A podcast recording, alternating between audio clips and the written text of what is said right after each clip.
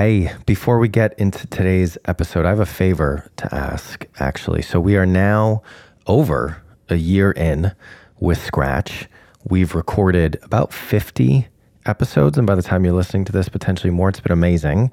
And I've really appreciated the feedback and support from you all. But I really want to try with this second year to get Scratch in front of a wider audience. And so I'm asking you if you've been listening for a while, or if you're new, if you find this content valuable, if you're supporting what we're trying to do, I would really appreciate it if you could just take a second, press pause on this episode, either leave a review or share this episode and scratch with someone else who you think would find it valuable. It would mean a ton to me and to us as we're really trying to build the audience and the rival brand and get this content in front of more people that we think and that you think can help. Thank you so much for the continued support. Now, on to the episode. One thing is say if you're not doing this already, make sure that you have those opportunities to demonstrate the value of marketing and the impact of marketing within your organization. It seems like the thing that's like the less obvious of like, eh, well, we'll do that when we have time. So important because if your organization doesn't understand the priorities, the goals, how it's driving things, I think we'll continue to see marketing teams in this place where it's the, I don't know what they do. Um, so, and it's a office, obviously a great opportunity to let um, your marketers shine too. I'm Eric Fulwiler, and this is Scratch, bringing you marketing lessons from the leading brands and brains rewriting the rulebook from scratch for the world of today.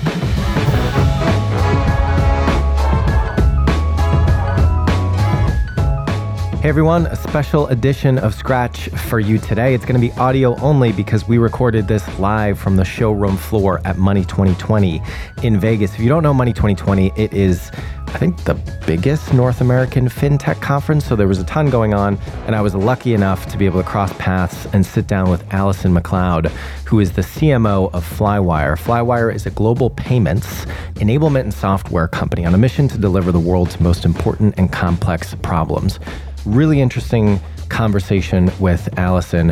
What we focused on was essentially how to get marketing a bigger seat at the table, the role of marketing and the role of CMO within high growth businesses. And I know for the marketers listening, you know, it's something that everybody's thinking about. I certainly am always thinking about. And in the time I was a CMO, it was top of mind for me. How do you get marketing to have a bigger remit, a bigger role to drive the growth of the organization? So it is truly an innovation and growth function, not just a distribution function. And Allison has a great perspective, lots of lessons, lots of advice and tips to share with people on that. I also love her perspective on building teams, attracting and retaining and setting up for success the best talent out there. So I know you're really going to enjoy this episode. And without further ado, please enjoy my conversation with Allison McLeod of Flywire. All right, we are here in Las Vegas coming to you from Money 2020 US. Allison, how has your Money 2020 been so far? It has been great, quite an experience. Um, lots of uh, clearly events are back. Um, and uh, great to meet lots of uh, partners and uh, be here. I think it's interesting not to go off script before we've even started with the script, but you know, big events like this, uh, I always think it's so interesting from a marketing perspective, and so I'd love your kind of uh, to share your thinking and the process on it for for somebody like Flywire. But you know, what are you looking to get out of an event like this? And then I guess the other part of the question for me is when I walk around an event like this I'm always so fascinated by, you know, it's a big investment to do a big booth, to have a big presence here as a brand. Um, how do you think about like really standing out? Because that's the thing for me is I, I, feel like a lot of the brands here, you know, it's very kind of interchangeable uh, what they're doing and how they're showing up. So do you, how do you kind of plan for that? How do you try to do something that's different from everybody else? Uh, so I'd say that across events, really, it's trying to understand like what's your purpose of being there, right? And I think where marketers often um, may not get it right is that they try to do the same approach for every single event they go to. Um, I am a little bit struck, but after two years of COVID, that um, the trade show circuit is is back, right? But it's it's similar to what it was a couple years ago. So I was I was what I was kind of hoping to see was like more change, things that are different. How do you make a different experience? Um, but a lot of it is the same, and that could be primarily because it works, um, or just because there's been a lot of change in the last two years. But I think when you think of brand investment, a lot of it is making sure that one, your purpose for what are you trying to do, whether that's making sure that you're connecting with clients, with prospects, with partners, all of that is really important to consider. And who do you want to stand out to, right? Because you might have the biggest, best presence, and yes, you might walk away with like, oh, they were super cool. They had a latte machine or whatever it could be.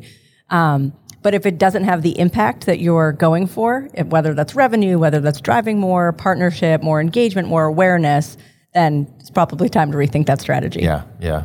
Yeah, and we, we talk a lot about for brands in general, however they manifest, whatever the channel is, whatever the activation is, you need to be relevant to the audience you're Yes. trying to serve or reach, right? So you need to have a solution, you need to have a brand that people can actually feel like is relevant to them, but you also need to be differentiated, ideally, from everyone else within the category. And I feel like a lot of the businesses, a lot of businesses in general, but particularly when it comes to events like this, they kind of stop at the point of relevance.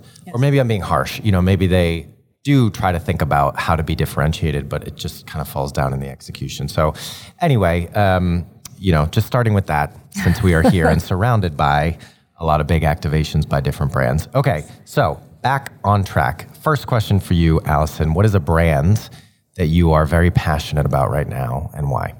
Well, I probably don't get any points for saying Flywire because it's uh, where I work. I would still say for me, and I know that they've they still haven't, uh, you know, the press as lately hasn't been great for them, but it's still Peloton. Um, I have been a diehard Peloton fan for six, seven years now and counting. I still use it frequently. Um, I've owned the bike since the early days. I consider myself an original member. Um, still have quite an affinity to the brand. Unfortunately, you know, I think they're they're in a rough patch right now. I do hope they make it through. And I think why I've always felt so connected is really that how they've built that community. Um, something I'm passionate about is you know self care and exercise is sort of my happy place. So that's something that I've always really gravitated towards. So I know a lot of people have walked away from it, and I think in you know in COVID, um, it was what a little bit like oh now everyone has one, everyone knows who they are. Um, but I do think the community they've built over the years is something that is special and sort of the, the promise that they make to their their customers. Yeah, they're they're one of the examples that we use all the time of, you know, we think about this kind of spectrum, if you will, mm-hmm. between traditional brands, like brands that exist, and they might be at scale, but kind of they don't, they're not really changing the category in any significant way, Right. right? And then you think about challenger brands, brands that are trying to change the category, but actually the term challenger brand, first of all, in this world, everybody calls themselves a challenger brand, but it's a statement of intent rather than accomplishment. It's saying that you're trying to do something, you're trying to change the category that you're in. And then there are very few that are what we're calling and trying to trying to make this a thing, rival brands, mm-hmm. which are successful challenger brands that have actually changed the category. And Peloton is, I think, a great example of a brand that had so much momentum through that challenger phase, and they did a lot of the things that we see successful challengers do. They created a community. They really spoke to a niche. They created a different way for uh, people to buy and solve the needs that they have within the category of exercise. But then they kind of fell down at that last transition towards becoming a true rival of actually redefining the category. And in a way, you could argue they have, you know, the, the whole category of home fitness has really changed post pandemic. And there's a lot of challengers now with Hydrow. And I saw one, oh my God, the climbing one. Have you seen the climbing one? No. There's a brand that's trying to make, um, it's like Peloton, but it's for climbing. It looks ridiculous. I need to, I'll send it Like to you. rock climbing or It's like, like, a uh, machine where a you like ladder? stand on it. It's Oh, like a stairmaster, but you're Okay. using your hands at the same time. It just screams like Nordic track. Yeah. To me, those like exercise The 80s. machines in the 80s. Tony that- Little, Suzanne Somers. But you know what? They're probably gonna make a lot of money while they're doing probably it. will. Anyway, um, so yeah, I think it's a great answer. It's a great brand to look at, and that's always kind of how we view it. It's like they almost made it, and they still pop probably could, but they haven't quite transitioned from being a challenger to being the true leader in a new category that they've created. yeah, agree with that. All right, so let's get into the meat of the conversation. I am really excited about this one based on our prep call and what I know about you. So, we're going to talk a little bit about uh, the role of marketing as you see it right now. We're going to get into what it actually looks like under the hood at Flywire. I know you're very passionate about and have a lot of advice to share on the people and talent side of things. And then, um, lastly, we're going to talk about your perspective on the role of the CMO going forward. Right. So, starting with the role of marketing, how do you think the role of the CMO or the role of marketing as a function has changed over the last few years? Um, so funny because I sat on a panel yesterday talking about the evolution of the CMO. So, still, I mean, there's still the headlines out there least amount of tenure in the role, right of the C suite. Um, how do we think about marketing's impact? Oh, it's a cost center. But I truly believe and have seen the impact of it of being a growth driver for organizations. Yeah. Um, and when you think about that, that's everything, of course, from your market position, how you tell your story, how you tell your story for your audiences internally, your external stakeholders, your clients, your investors, uh, your prospects, whoever that may be and making sure that that is um, very well understood. And then also, it's a driver, you know, primarily, particularly in B2B companies, you are a growth driver for helping with sales, with revenue, um, with, with deal velocity. Um, and also, you know, a lot of that, the positioning, the messaging, and enablement of uh, go to market teams. So I think we have seen quite a change. And if you just, you know, rewind the clock a couple years ago, every every role across every industry had change and dealt with change in COVID. Um, but obviously, marketing went from when you look at something like this, right? We're at an event where these didn't exist for a while, and yeah. shifting 100% to digital overnight. So, one, I think it gave people the opportunity to really reinvent themselves, but also I think it gave marketing teams the opportunity to really look at what they were doing and then double down on things like digital, double down on different things like whether that's co-marketing or different channels to really try to drive not only the awareness, but also adoption and engagement and loyalty. Um, so I think it has evolved quite a bit. My hope is it continues to be to evolve and continues to get a larger seat at the table. I don't think it's big enough now at the uh, theoretical table, um, but I do think that it as as long as marketers continue to show that impact and the growth that they're driving for the organization, the better off we all are few things that I want to pick up on and build on within what you said because I think there's so so much good stuff within it. So I think the first thing for me is what you said about marketing being an innovation and growth function, mm-hmm. or you might have said growth function, but to me it's growth and innovation because I think all growth ultimately comes from innovation, right? Um, it's what I see as, if I'm putting a positive spin on it, so much opportunity within many businesses, particularly tech businesses, financial services businesses that we talk to and that I come across um, but honestly, if I'm being honest about it, it's where I think uh, they're getting it wrong. They mm-hmm. think of marketing. A lot of these companies think of marketing as a distribution function, yes. function, right? Uh, and a lot of that comes from the DNA of the companies and the DNA of the founders being primarily product and technology. And at the end of the day, one of the things I always say is the best marketing is a great product. Yes. And of course, you need to build something great in order to have a chance to be a successful company. But you need both a powerful, differentiated, innovative marketing function as well as a product function to drive long term sustainable growth of the business. And that is not just about taking a product to market, but it is about essentially connecting the product that you're building, the CVP, the value proposition of that, to the needs in the market. And so I think there's so much opportunity within so many businesses, and clearly you've already picked up on it, and I'm sure this is how you're doing it at Flywire for marketing to be much more of an innovation function, not just a distribution function within these companies. Um, be curious, you know, the you know all those headlines about the you know shortest tenure of all the executives for the CMO, whatever it is now. Why do you think that is? I honestly think a lot of times the marketing leaders aren't set up for success. And back to your point, right, of sort of the the distribution channel, I still think it's thought of that way, right? Of the, hey, here's our strategy, now go market it. Yeah. go do something about it. And then I also think the priorities are all over the place, right? So it's uh, do events, do this, do the brand, do this. Why aren't we here on digital? Why didn't we get mentioned here? Why isn't this happening here? Wait, what about positioning? Um, I think because, you know, whether that's a misunderstanding of what truly is expected of the CMO, and if you look at sort of the the breadth of marketing, no CMO is ever going to be an expert at all of those things. I certainly am not, right? My, my lean is more towards demand gen, sort of where I grew up. That's my roots. But I know how to hire the right people who are really masters of their craft in other areas like communications and brand and product marketing.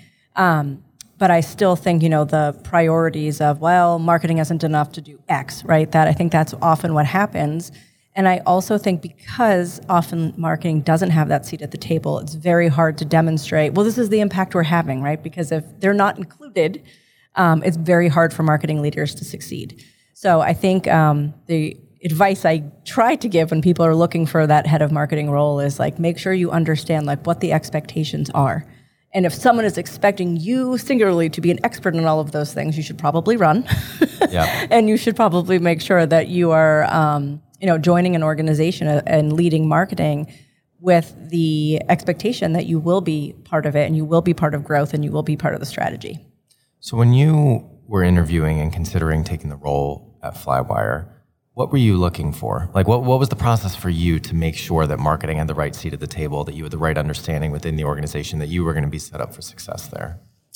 I will say, you know, I've, there's so many LinkedIn posts, many in general, but there's one that I feel like in the marketing world, I'm sure you've seen a million times too, of like, don't work for the CEO who doesn't understand marketing. Um, I think one thing that I was very excited about with Flywire is that our CEO did say to me at the time, like, we, we need a, a leader to come in and, and lead this team and really figure out what to do here. Like, will you do this? But really has given me the opportunity to build that, right? And to bring forth the strategy that's going to help the company grow. Um, and because of that, I feel like I have support. I feel like I have the seat at the table, um, being part of the executive team, being able to lead that marketing team. And that has made a huge difference. And that to me was the exciting part of being able to build an incredible team globally within a company that was doing really well. Um, so that was a big piece of, of, why I joined. Yeah, this might be a bit of an unpopular opinion, but um, you know, I feel like you talk you, you you talk to marketers, and almost every marketer will say, you know, marketing's different. Mm-hmm. Uh, everybody thinks they know marketing. Everybody's got an opinion on marketing. Everybody's a marketer, right? Marketing's always being asked to do more than less. We're the first one to get the budgets cuts, all that stuff. Mm-hmm. I, I feel like uh, it's probably true to a certain extent, but also if you get dropped into a group of product people or a group of finance people or a group of salespeople, I think everybody is going to have a similar type of pain point. Yes. Do you how how much of um, the marketing seat at the table issue and slash opportunity? I think within within most organizations. So what I was talking about about the fundamental misunderstanding and therefore misinvestment of marketing within a lot of tech companies in particular. How, mu- how much of that and why do you think it is specific to marketing versus other functions? So I do think it goes back to a little bit of the everyone's a marketer, right? The yeah. one thing that's so hard about it, it is is incredibly subjective. Yeah. So people have opinions on like I don't like those words. Yeah. I don't like those colors. I don't like what we said about this part of the product. Um, and you know, people are highly emotional about things like words, like colors, right? It's it's innate in what we like, what we don't. I also think um, that you've seen in recent years, right? You've also often seen like distributed marketing teams, and I know this varies by company. I might have a different opinion than others. Um, but when I see things like product marketing not reporting into marketing and having nothing to do with marketing, it like scratches my head of like, why would you take that job of that marketing if you're not owning all of marketing? And it doesn't say you need to own everything, but if there's no even clear partnership or collaboration, you're you're doomed to fail in that instance. Um, because again, you're looking at sort of a broken machine. And I do think going back to um, one thing I've observed, and I try to be better about, I'm and by no means perfect, is marketing the value of marketing internally. Like I can't underscore that enough. Such and a good point. I often feel like marketers are usually the worst at marketing themselves, right? Because you're so busy doing stuff and putting out fires and helping people and driving stuff yeah. for sales and um, you're never you're, oftentimes you're not taking the time to say okay here's what we did here are our priorities here's how here's the progress segments our priorities here's where we're going um, so i think that's a big piece of it too is that if people if people don't understand the mission and the purpose and the impact, it's very easy to say like, oh, they don't know what they're doing. Um, and I didn't really like that, so I don't know why they put that out. Um, I do think that's a that's a piece of, yeah. of why there's still well still struggles within a marketing. I, I think about that all the time because you know coming up in the advertising agency world, being in the consulting world now for a while at 11FS and now with Rival, um, you know it's like a cobbler's children has no shoes mm-hmm. type of situation mm-hmm. where advertising agencies and consulting firms, for the most part, 11FS, uh, and hopefully Rival as we build it, the exception, uh, they're terrible yeah. at marketing themselves, which yep. I find so ironic. Um, I'd be curious on that point. the kind of internal marketing of marketing, is that something that you have like a strategy and a process for, or is it more something kind of in the back of your head that you just try to make sure you and the team do? Like, how structured is that as an objective within your your kind of mind map being CMO or your team? I would say it's a bit structured. I mean, one thing that we um, that we do is making sure that we're doing quarterly reviews by team. We're understanding, and we share, we share, we share that. We invite our key stakeholders. Um, we've moved more towards to like the whole entire marketing team, more to like a twice a year look back of like again reminder of here are the goals, here's what we set out to do, here are the priorities, how are we doing against those, and then in those key areas, we're a vertical specific company, so we focus on education, healthcare, travel, B two B, um, and we have vertically aligned um, marketing uh, flymates so we call ourselves internally, uh, focused on those verticals. So we are always looking at how are we doing with helping, again, if we look at that mission, what are we doing that's helping to drive that story, telling that story? What are we doing to drive and accelerate pipeline and revenue for our sales team? Um, so it is something that we try to embed into our process, and every team is pretty great about also bringing forth and sharing with each other about um, the work that they're doing, and again how that is tying to our goals. Yep. Okay, cool. So uh, let's shift gears with that context mm-hmm. and knowing a little bit about your perspective and philosophy on the role of marketing. Uh, what does it look like at Flywire? So take us take us inside. Uh, maybe give us a bit of an overview of the structure of the marketing department. I know that you also own RevOps, mm-hmm. which is I think a, you know something that you don't see in a lot of organizations. So what's kind of the structure? What's the remit of the function and your department and the team within it right now? Sure. Um, we have an amazing global marketing team. So we really are distributed across the globe. We're, we're a global company. Um, I'd say the only difficult thing about our structure is it's impossible to find a time that works for everyone to get together, but we work on that. But when we think of, um, as I mentioned, we are a vertical focused company, so education, healthcare, travel, and B2B. Um, and the way we try to achieve that and, and make sure we're, we're setting ourselves up for success is we have our vertically aligned teams. So think of that as um, your go to market, really close sales al- alignment, as well as field marketing. Because again, uh, if you say for education, we our team is global. So what we're doing in North America, very different than when you're doing in Japan or Australia. Um, so we make sure that we have uh, marketers that really understand what they're doing in region as well. Um, so across those vertically focused teams, then we're also, if you think of it as the underpinning and the core of what we do, is across both our corporate marketing team. So that team sits across our brand, our communication strategy, our digital marketing strategy, um, and our content uh, and social media as well.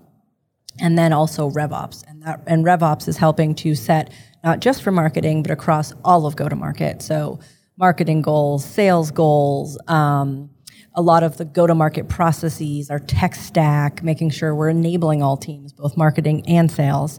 So that's been a big uh, piece of how we we've looked at that, and it's definitely an evolution, right? As we get bigger, we're always looking at, hey, are we aligned the right way? Are we focused on the right goals? Are we set up for success?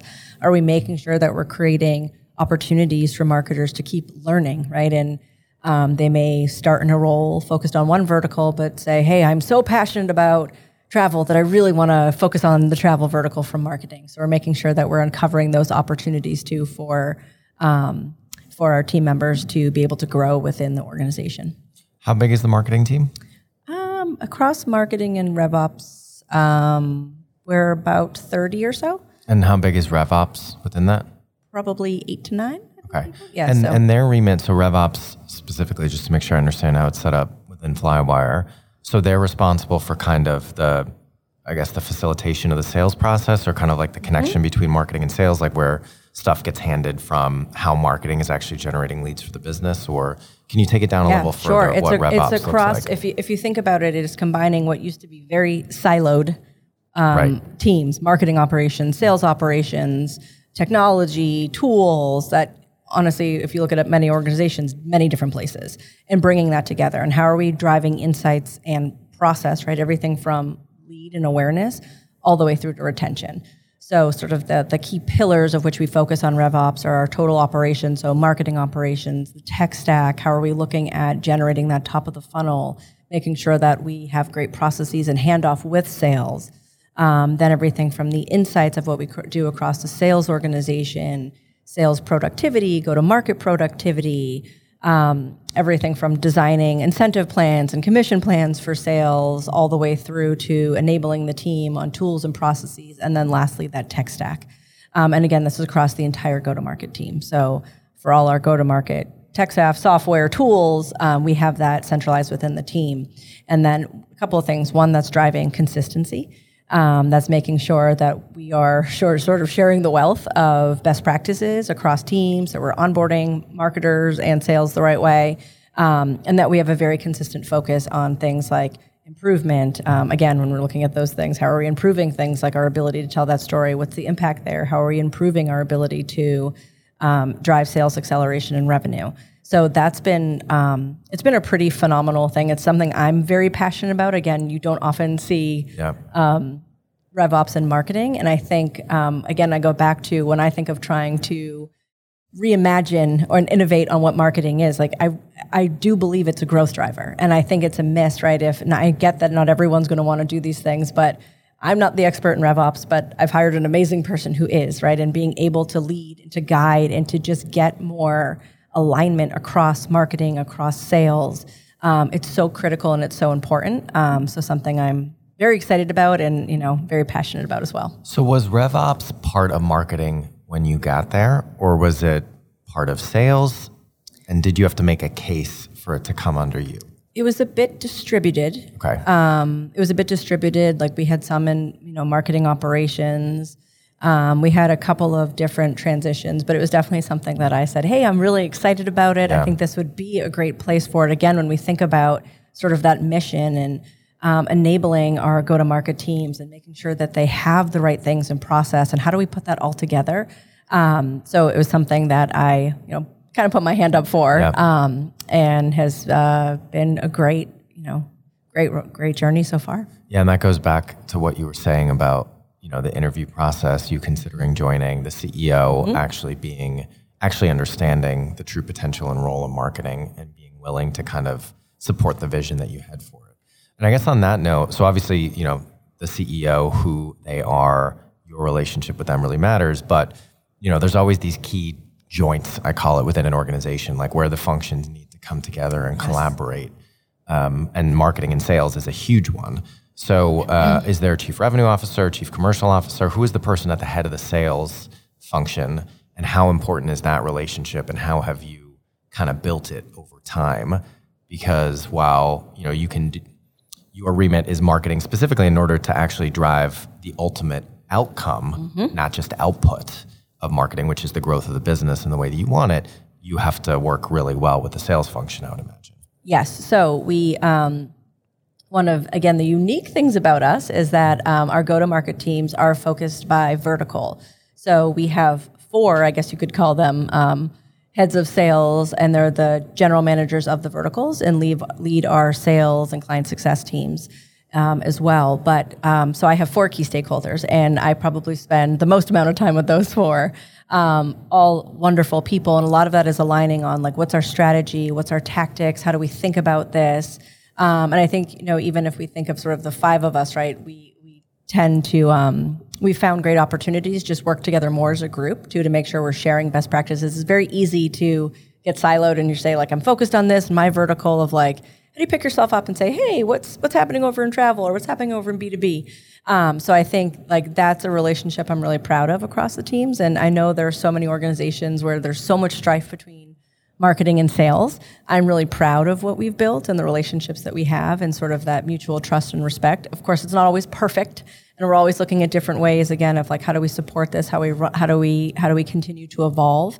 Um, I do think though, you know, a key driver of that is having like RevOps in a central centralized location because otherwise what happens is that people are running their own models. They're looking at, they have different expectations of what you can do with your budgets, with your resources.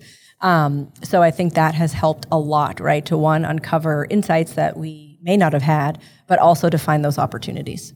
One of the things I'm picking up on uh, about you, because you know we had our prep call, but mm-hmm. this is the most time we've spent together. Um, and I've read a little bit about your background and kind of Flywire and some of the stuff that you've done. But what's really coming through for me in this conversation, and I think is so valuable for people listening, is the understanding of emphasis on, and it seems like your really strong ability to manage the people side of how this all comes together, right? Like, you know, a lot of people might call it politics, but it's, it's funny. I remember working with someone kind of coming up. They were kind of like, you know, coming to maybe like a mid-level stage of their career, and the thing that they always struggled with was they were like, was essentially the people side. So they were so good at the work. When something was black and white, when it was just like they could be the individual contributor, they would smash it. But whenever it came to how to work with other people, you know, you ask for something and somebody doesn't do it, uh, you don't understand why they're going to prioritize their thing instead of the thing that you need. They just had a really hard time understanding it. And I think that that's such a, you know, I'm sure you see it, and I know we're going to talk about kind of talent and how you develop it and attract it next. But one of the things I see in the people that kind of want to take that next step up, that want to get to the senior level or the CMO level, is you need to understand how important the job around the job mm. is. Like, you can't do anything only yourself and you can't do anything only marketing. It all comes down to how well you can collaborate, set expectations with, communicate with, build relationships with the people in the business. And I think one of the flips that people need to make as they're kind of coming up the chain is to understand that to a certain point of your career it comes down to how good you are at the things that you do. Yes. And in my opinion, the next stage of the career is all about how you can kind of create that collective output mm-hmm. by working really well with the people around you, even if they're outside of your department, especially if they're outside of your department. I 100% agree with that. Um, and I think that's often, you know, hard learning for people. Um, I would say even earlier in my career, you, you always think of it of like, I want to show my worth and have this big reveal and everyone will be so impressed. Um, and I learned the hard way, right? Like you don't go into a room with executives and do a big reveal when people around that table haven't seen you're thinking about, particularly if it impacts their world, right? So, how do you bring people along on that journey? And I think so much comes down to communication. Um, you could have the best deliverables, like the best strategy, but if you can't communicate that and get other people on board and collaborate, it, it won't matter. Um, so, really understanding like the motivations, what, what people are driven by, how you meet them where they are, how you make sure that people feel like you're in the trenches with them, right? It's it's a we, we're a team, right? It's not like you need to do this or I need to do this. Um, that's such a big part of it. I'm always learning, like always learning. I'm definitely not, you know, I, I wouldn't say I've nailed this in any respect, but um, something I try to be more conscious of, of building those relationships. I also am naturally a people person, so building those relationships and knowing people beyond just work is really important for me because it feels like that's how I can connect.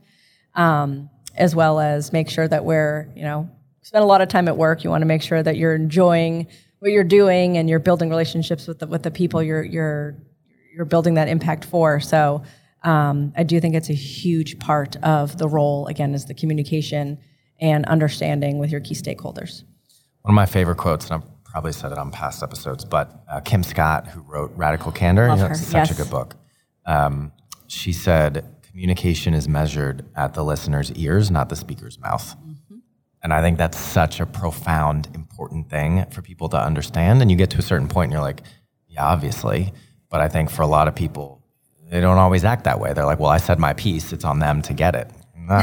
It's your job. It's your yes. job to make them understand. And that, you know, that's true internally, that's true externally as well. Just because you want to market your brand in some way, like you don't decide who your brand is. You might decide who you want, want your brand to be. To be. Right but it's the audience, it's right. the market and their perception, right. their ears uh, that actually determine what your brand is. So, perfect springboard into the next chapter of our conversation. Let's talk about talent.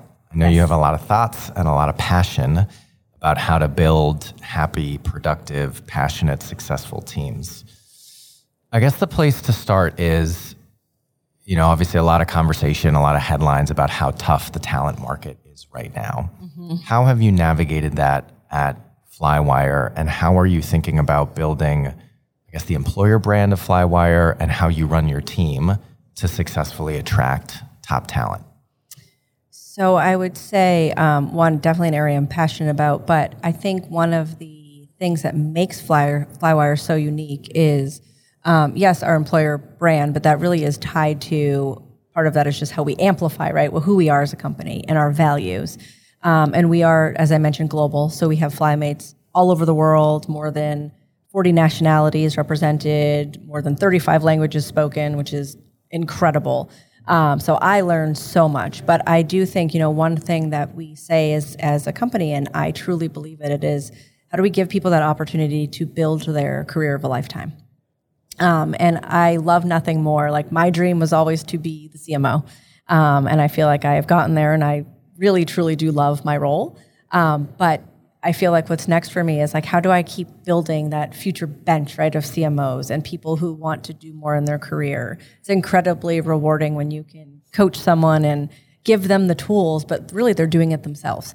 Um, so, you know, my my hope is that's what some, that gets people very excited about. One, what we're working on. Two, like the team. One, the the company is incredible, and our culture and our values um, but also how we built that within marketing, right? So a lot of that comes from, as I said, the marketing of marketing, giving people those opportunities to share, giving people those opportunities to try new things or to go into a different role, or perhaps it is, you know, just get more exposure to whether it be the executive team or someone else. So those are things I'm always trying to uncover and trying to think of what else could we do.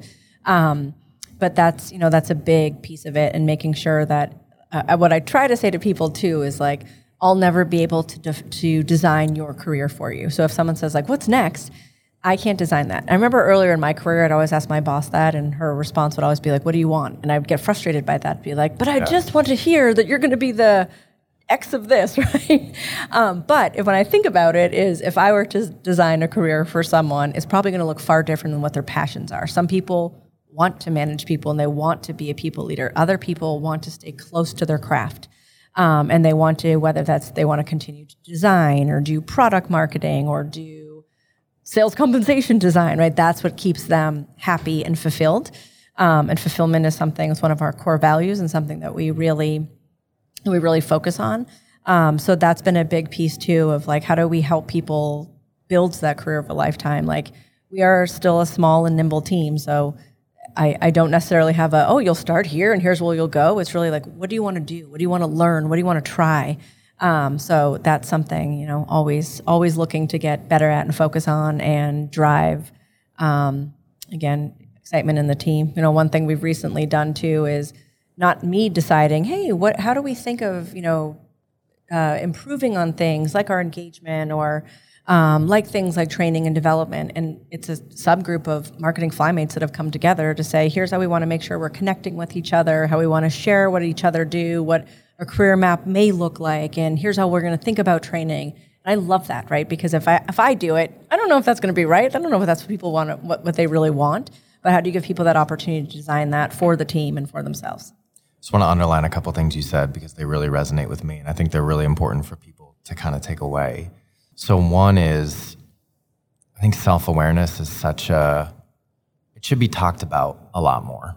Yes. I mean, going a little bit off the topic of this conversation, I think it should be taught in school. I think I agree. that I think that you know from a young age we should be talking to people about how important it is to understand who you are, what you want, and and then you know that's kind of more of like the personal side, I guess. But then professionally, you know, I think a lot of people are always looking outward. Mm-hmm. They're always looking for someone to give them the answers, someone to tell them what to do. I have a big rant that I go on about like mentorship and how everybody's like wants their like big mentor who's going to be the person who's done exactly what they've done. And I'm like, you know, maybe for some people that's out there, but at least in my experience, I spent a lot of time kind of thinking that I needed that person. Then I realized actually, you know, almost everybody I come across in a way is a, like this conversation is a mentorship conversation mm-hmm. for me. Like all the people around you and the market and all the experiences you have are an opportunity to learn.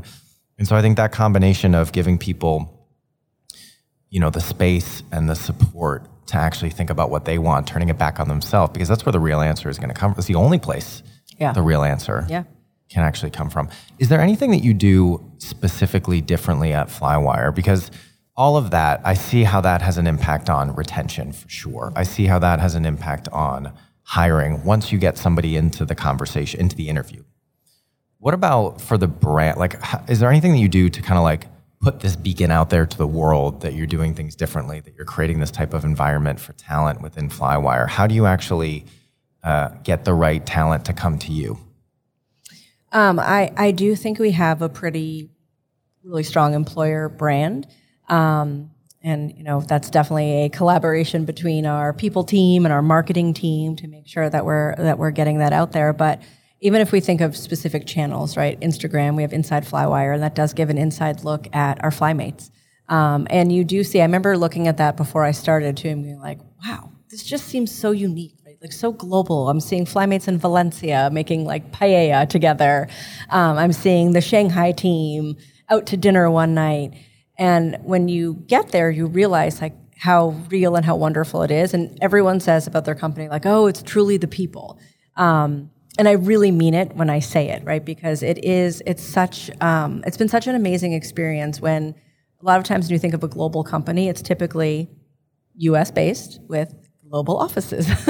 um, and we really are so ingrained and you think of the, the, those values that we stand on. So I do think that makes it so unique. And I think when people experience it, they're more likely to talk about it, right? And to share and want to bring others in. Um, and it's just it's just such a great work experience. I think you know again all these shifts that happen with covid you're seeing so many people try to push people back to the offices now.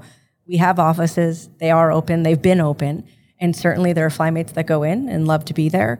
Um, but we there is no mandate to say you have to be back there. In fact we've already said very clearly we will remain um, flybrid our take on I gotta get a marketing moment in there. I mean, somewhere. marketers love their puns, so I get it. gotta yeah, get in there respect. somewhere.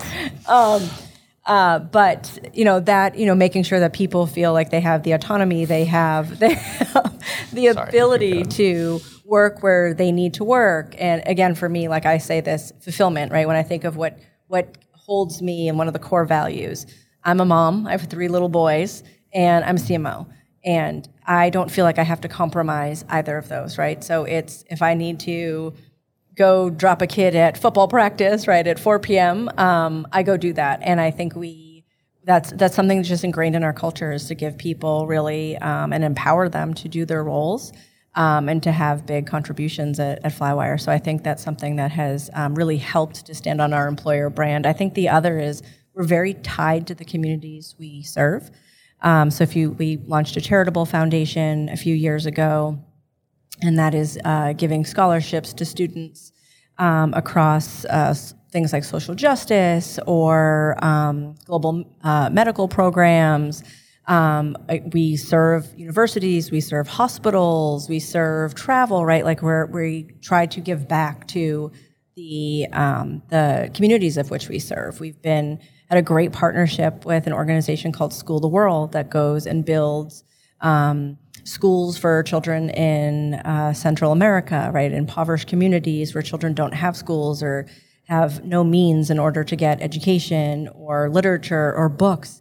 And that's been pretty amazing. And you see flymates who get so excited to give back and go on these trips um, and serve in the community. So I think that's something that's so special. And then when people experience it, like it's it's just really something to be part of. It's not lip service. It really is just who we are. It's been sort of ingrained in our DNA since day one. Touch on something that I want to double click on for a second. You mentioned culture, and mm-hmm. you know that could be the subject of an, an hour long conversation in itself. But my specific question within that is, how do you think about culture for the marketing department? Versus is not the right word, but mm-hmm. let's just leave it in there versus the culture for the wider organization? Like, do you have a separate set of values? Do you kind of like translate the culture of the company to the marketing department? Is it just the same? Just be curious to get your take on that. Um, I, I wouldn't say we have a separate set of values. I, I do I would say that we are focused on that mission, right? Again, that mission of how do we tell that story, how do we make sure that we are a growth driver, and making sure that what I try to encourage people to do of like we're asked to do so many things, and you're working on so many things. When you think of prioritizing, pick your head, pick your head up and say, is it driving those two things? Should I really be spending my time here? Um, I hope I have uh, made the team feel like they're empowered, right, to make sure that they are masters of their craft and to drive their career. I also think it's just it's an incredible group, right? Um, try to make things open for sharing and give people opportunities to share with the group or um, you know to present on a different topic. So um, I think as a group that loves to collaborate, have fun together. Uh, marketers are in general very friendly and fun people too, so that doesn't hurt in terms of um, you know just overall culture of the team. But something that I'm really proud of. I think we have such an incredible organization and so many talented people who I get to learn from every day. Um, so that I think is has been uh, pretty great. So this is all very positive and I'm a very positive person. I, I, I got those vibes. Um, and it does sound like you know you've truly created a, a, a really special culture and special team within Flywire. What happens when it doesn't go well? Performance issues, firing. What about the other side of this conversation when you don't have the right talent or you're not able to find the right talent? I'd just be curious to hear you talk about that for a little bit.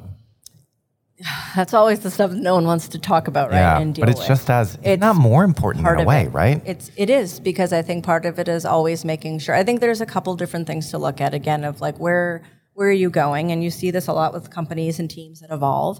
Um, people that are great for say that early stage and like love to do everything and have their hands in everything are amazing at that stage. And as the company grows and matures, it, like there are bigger expectations. Like our expectations get bigger every year. So I keep saying too, like if I was still doing the same stuff I was doing three years ago, like I probably shouldn't be here anymore. so I have to keep learning and expanding and growing. Um, but I think part of that is having the right conversations, right, and making sure that those expectations are set.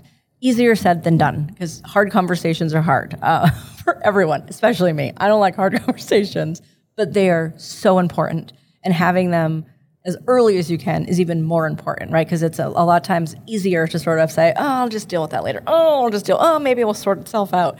Um, but I think having those, I go back to you mentioned Kim Scott earlier, right? Of the radical candor. So how do you be clear, right? And how do you set the right expectations? Um, and then also learning like it doesn't always have to be bad. Sometimes there's cases where it could be that way, um, but it doesn't always have to be like having those honest conversations of performance and where people are. Um, I think that's such a big piece of it, and it's a necessary piece, right? To listen to the feedback and to understand what you need, and just like any team, right? Whether that is business or sports or whatever it may be, um, there are players that play different roles and different parts at different times of growth. And I think that's so important of a leader to take a step back. Um, I more than anyone like, of course, I want to be liked. That's who I am as a human. But I also have to realize not everyone's going to like me, and I have to be okay with that. I know not everyone likes me, and I'm quasi okay with it. But I'm learning. I'm Still working on learning to yeah. be. I'm learning to be more comfortable with it. Um, but that's such a big piece. Is like it is my job to make sure that I have the right to, team to perform on the goal. So when you're in it, it's so hard to be like, oh, I don't, I don't want to deal with it. But then if you zoom out to say, but what is my job? Right, is to have the best performing team. And there may be players that may not be right for this next phase. Um, but it's it's oh, it's an evolution, right? It's a process. So, so to that point, what you said about zooming out and the last word there, process, I was going to ask, do you have any processes or frameworks that you use to make sure that you are having those hard conversations when you need to? For example, this isn't specific to having a hard conversation, but one of the things that I've always done with my teams is, you know, you have the weekly one-on-one, mm-hmm. you have the twice a year annual review, but I also have a monthly one-on-one that is specifically not to talk about the day-to-day, week-to-week stuff, but to take a step back and just have a general informal conversation. How are you doing? How am I doing? And that creates the space to actually have more of a feedback conversation that can be positive, but also can be more constructive. What what do you do kind of like tactically, you know, in your system as a CMO to push yourself to do that, particularly if, and I think this is the case for a lot of people listening, that's something that maybe doesn't come as naturally or that you're not, you know, uh, as inclined to do. Um, one, I like the how are you doing, how am I doing one, because normally I, I try to make it a little bit different. But one thing I have learned is that everyone likes to be managed differently. Yeah. Um, and that was a hard lesson too, right? As you kind of want to use the same playbook of like, all right, Eric, we're here. Let's talk about what are your roadblocks and what are things going well and not. Um, but that doesn't work for everyone, right? Like I have some people that don't, they don't want to hear the small talk. They don't. I do it anyway because I can't help myself, but they don't want to. They have clear things that they want to get through, and they need my undivided attention to listen to. Others may want to talk about more personal stuff or where they're growing. Sometimes it naturally evolves into let's talk about a career conversation. So I would say like one, it's making sure, and I, and I give this advice, but I'm also horrible about following it. Um, even when you think about the time with your direct reports, right? Like try as much as you can to protect that time. Um, it's sometimes it's hard, right? You're like, oh, well, it's always on the calendar, so I can just, I'll just move it to tomorrow. Guilty. I'm very guilty of that. But I try to be more conscious of it, of like, this is someone's time. let's protect this time. Let's make sure that I am listening and fully engaged, right? And like you said before, the um, the the listening piece, right? And making sure you're not just listening to speak if you're turned butt in. Um, so how can I be more present and how can I listen? But I do think it goes back to that expectation setting, right? So in order to hard conversations are always going to happen. Like if any leader out there is saying like I have a perfect, you know, never had a hard conversation, never had to deal with performance issues, well, they're probably lying or they just didn't Or deal with not, it. or they're not doing their job well. they didn't deal with thing. it. Yeah. It's just part of the role. But I think making sure, right, of like, how are you holding people accountable? Are the expectations set correctly? Do people know where they stand?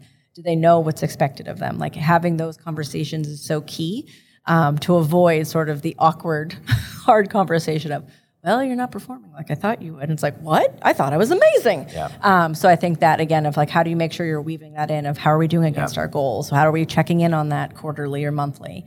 Um, so that's a big piece of it. Have you read Surrounded by Idiots? No. Check it out. Okay. Great book. All right. Uh, it just basically goes into kind of like how everybody's different, different personalities, different way that people need to be or want to be or can most effectively be communicated with each other. The other one is Culture Map, which is Ooh, I really good. not heard of so is the woman. Okay. who um, co-authored Reed Hastings' most recent book, like the Mm-hmm. Netflix Culture. I don't remember exactly what I know which called. one you're talking about. Yeah. Anyway, those are two good books. I'll send them to you. Okay. Great. I know that we are up on time. So let's quickly touch on the other thing I wanted to get your thoughts on, shifting gears slightly. We talked about this at the beginning, but I thought it would be a good way to kind of bookend the conversation. Getting marketing a bigger seat at the table. So you talked about kind of your perspective on, you know, the short tenure of the CMO, how more organizations can take more advantage of the function of marketing, more of a growth and innovation function, not a distribution function. Your experience looking for the right place to become the CMO and structure the role in the way that you wanted it to, or that you wanted to at Flywire. What about the role of the CMO going forward? Like, take whatever time domain you want, five years, 10 years. What are your kind of, um, don't necessarily have to be predictions, but observations on kind of trends and where the future of this function and the head of this function is going? So I think it. I think it has the opportunity to go in a couple of different directions. Um, one, I feel like the last couple of years we've heard a lot about the rise of the CRO and is the CMO role going away? Will it be obsolete? Um, potentially, but what if that evolves to the CRO, right, or the head of growth?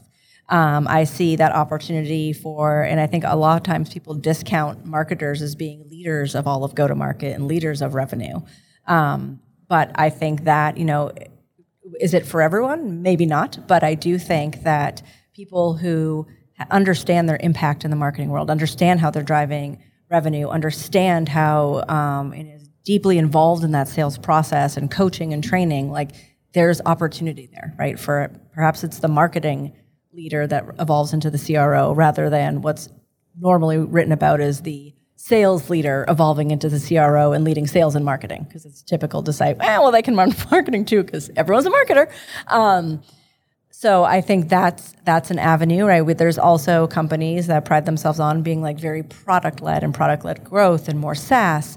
Um, and I think the the head of marketing having the opportunity to more influence that product roadmap and influence that client journey and customer experience.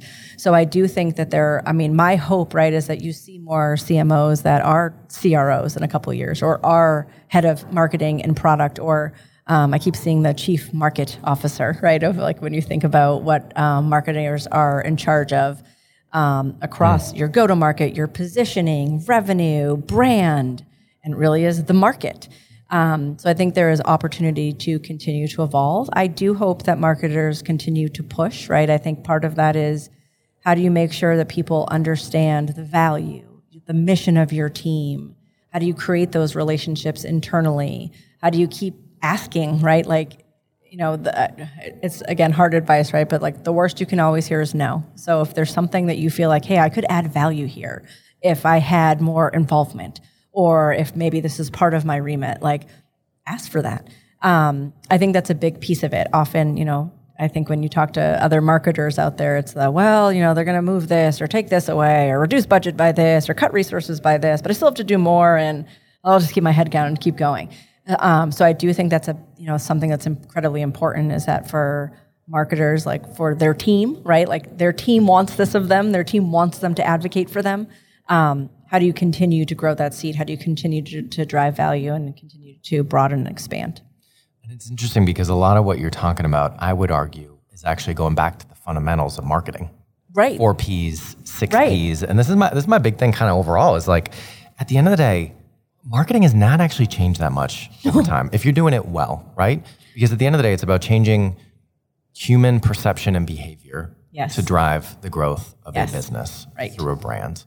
It's all the same thing. It's just we've gotten, or I think a lot of companies have kind of gotten distracted and marketing has become siloed and it's become Yes. sidelined Yes. in many ways. But actually, if you go back to the basics and you craft the role around that and you execute well against that, that's where the most successful brands, the most successful Yeah. CMOs, for those listening, I'm pointing at you right now, um, you. are really coming from. So I think Yeah. I think that there's a ton to be said about that. Uh, I remember what I was going to say before, and I know it's totally out of flow right now, but I'm still going to throw it out there because I think it'll be interesting for people. One of the hacks that I use, so going back to the conversation around having those tough conversations with people, one of the hacks that I use is trying to think about how you would talk about, you know, if you're having a meeting with one of your direct reports, if you were talking to your boss, the CEO or whoever, about how they were doing, your direct report, what you would tell them, your boss, and what you would tell the person, try to make that as close as possible. Yes, that's a good one. So I think if you start there of like, what would I say about this person to my boss, to the radical candor thing, you have to do it in the right way and in a way that's going to be helpful for them. Uh, but that's kind of always where I start from and then work backwards towards Yeah. the thing that's actually going to be most productive in that conversation. Good one. The other one um, that I feel like has helped me quite a bit, I learned this uh, a while back, is again with humans, right? The second you say, like, Eric, you did this or you're not doing Yeah. this, you get defensive because Yeah. it feels like an attack and it also feels like judgment. But if you say, like, help me understand your process here, help me understand why we're not there, it does sort of diffuse that, right? And gets people to critically think. And I'm saying this because I feel like it's happened to me before when I've been asked it that way. And in my head, I think, oh my gosh, like, what did I do? Or what was I focused on? Um, that I think is another good Yeah. tactic of like, And, of- and it's of- like you almost never have the full context or understanding of a situation or why someone did what they did. So it's actually genuinely the best way to go about Right. having that conversation is to try to learn first Yep. and not pass judgment until you really understand. Yeah. So we are we're now way over on time. Wow. Uh, that went very quickly. I have to say, sure, I know a lot of it has to do with you in this conversation, but being in person has been great. yes. Um, and I feel like uh, we could keep rolling for a while, and it has not gotten too hot. No, it hasn't, In this honey but they're probably gonna pick- kick us out of the money yeah, they pot are gonna soon. kick us out. So, last question, just to wrap things Yes. up. What is one thing we've covered a lot of ground in this conversation? What is one thing, if you had to pick one, that people should do differently after listening to this episode? one thing is say if you're not doing this already, make sure that you have those opportunities to demonstrate the value of marketing and the impact of marketing within your organization. It seems like the thing that's like the less obvious of like, eh, well, we'll do that when we have time. So important because if your organization doesn't understand the priorities, the goals, how it's driving things, I think we'll continue to see marketing teams in this place where it's the I don't know what they do. Um, so, and it's a office, obviously a great opportunity to let um, your marketers shine too. Amazing. Such good advice. Allison, thank you so much for making Thank the you. time. This is what this is great. Scratch is a production of Rival. We are a marketing innovation consultancy that helps businesses develop strategies and capabilities to grow faster. If you want to learn more about us, check out wearerival.com. If you want to connect with me, email me at eric at wearerival.com or find me on LinkedIn. If you enjoyed today's show, please subscribe, share with anyone you think might enjoy it, and please do leave us a review. Thanks for listening and see you next week.